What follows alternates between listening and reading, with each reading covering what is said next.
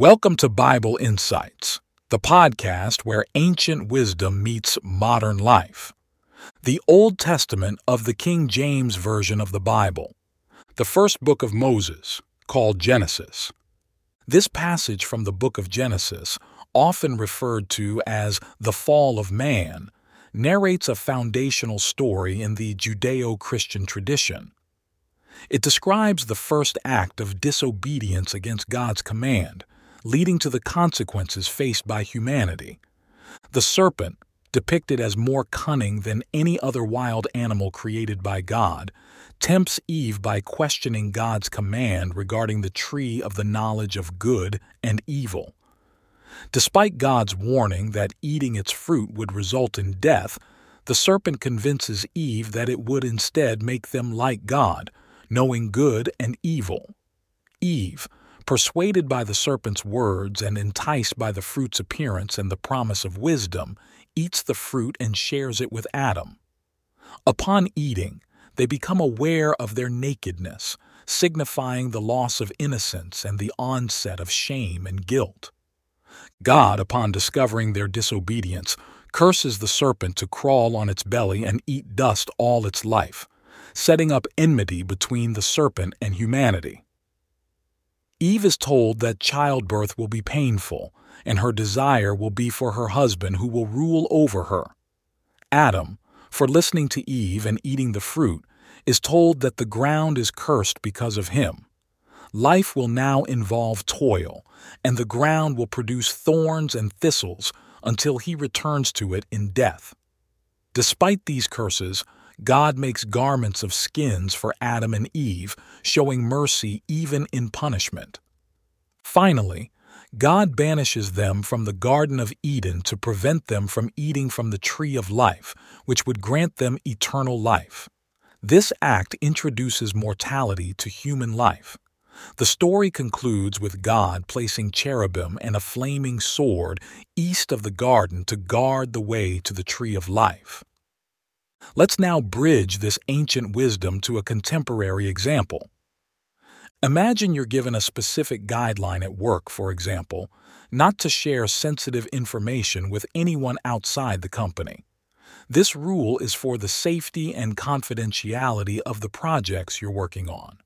However, a persuasive coworker convinces you that sharing this information with them will lead to better outcomes for your project making it seem like a shortcut to success. Trusting their reasoning, you share the information, only to find out later that it leads to significant consequences for you, the project, and the company. You face disciplinary action, the trust in your professional relationships is broken, and you now have to work even harder to regain what was lost. This scenario mirrors the essence of the Genesis story illustrating the themes of temptation, disobedience, and the repercussions of our actions. It teaches the importance of discernment, the consequences of going against established boundaries, and the complex relationship between choice, temptation, and responsibility.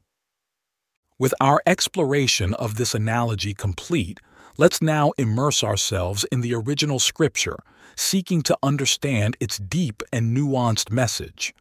Now the serpent was more subtle than any beast of the field which the Lord God had made. And he said unto the woman, Yea, hath God said, Ye shall not eat of every tree of the garden. And the woman said unto the serpent, We may eat of the fruit of the trees of the garden.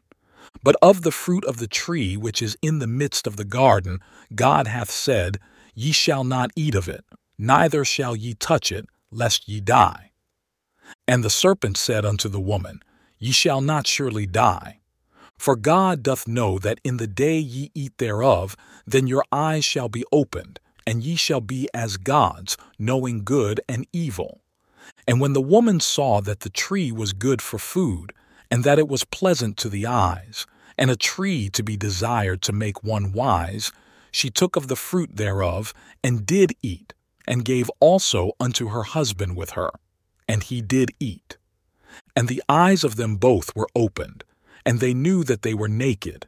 And they sewed fig leaves together, and made themselves aprons. And they heard the voice of the Lord God walking in the garden in the cool of the day. And Adam and his wife hid themselves from the presence of the Lord God amongst the trees of the garden. And the Lord God called unto Adam and said unto him, Where art thou? And he said, I heard thy voice in the garden, and I was afraid, because I was naked, and I hid myself. And he said, Who told thee that thou wast naked? Hast thou eaten of the tree, whereof I commanded thee that thou shouldest not eat? And the man said, The woman whom thou gavest to be with me, she gave me of the tree, and I did eat. And the Lord God said unto the woman, What is this that thou hast done? And the woman said, the serpent beguiled me, and I did eat. And the Lord God said unto the serpent, Because thou hast done this, thou art cursed above all cattle, and above every beast of the field.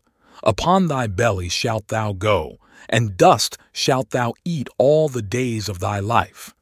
And I will put enmity between thee and the woman, and between thy seed and her seed. It shall bruise thy head, and thou shalt bruise his heel. Unto the woman he said, I will greatly multiply thy sorrow and thy conception. In sorrow thou shalt bring forth children, and thy desire shall be to thy husband, and he shall rule over thee. And unto Adam he said, Because thou hast hearkened unto the voice of thy wife, and hast eaten of the tree, of which I commanded thee, saying, Thou shalt not eat of it, cursed is the ground for thy sake. In sorrow shalt thou eat of it all the days of thy life. Thorns also and thistles shall it bring forth to thee, and thou shalt eat the herb of the field. In the sweat of thy face shalt thou eat bread, till thou return unto the ground. For out of it wast thou taken, for dust thou art, and unto dust shalt thou return. And Adam called his wife's name Eve, because she was the mother of all living. Unto Adam also and to his wife did the Lord God make coats of skins, and clothe them. And the Lord God said, Behold, the man is become as one of us, to know good and evil. And now, lest he put forth his hand, and take also of the tree of life, and eat, and live forever. Therefore the Lord God sent him forth from the Garden of Eden, to till the ground from whence he was taken. So he drove out the man, and he placed at the east of the Garden of Eden cherubims, and a flaming sword which turned every way to keep the way of the tree of life. Closing our chapter today, but the story continues. Until next time, this is Bible Insights, where ancient wisdom meets modern life.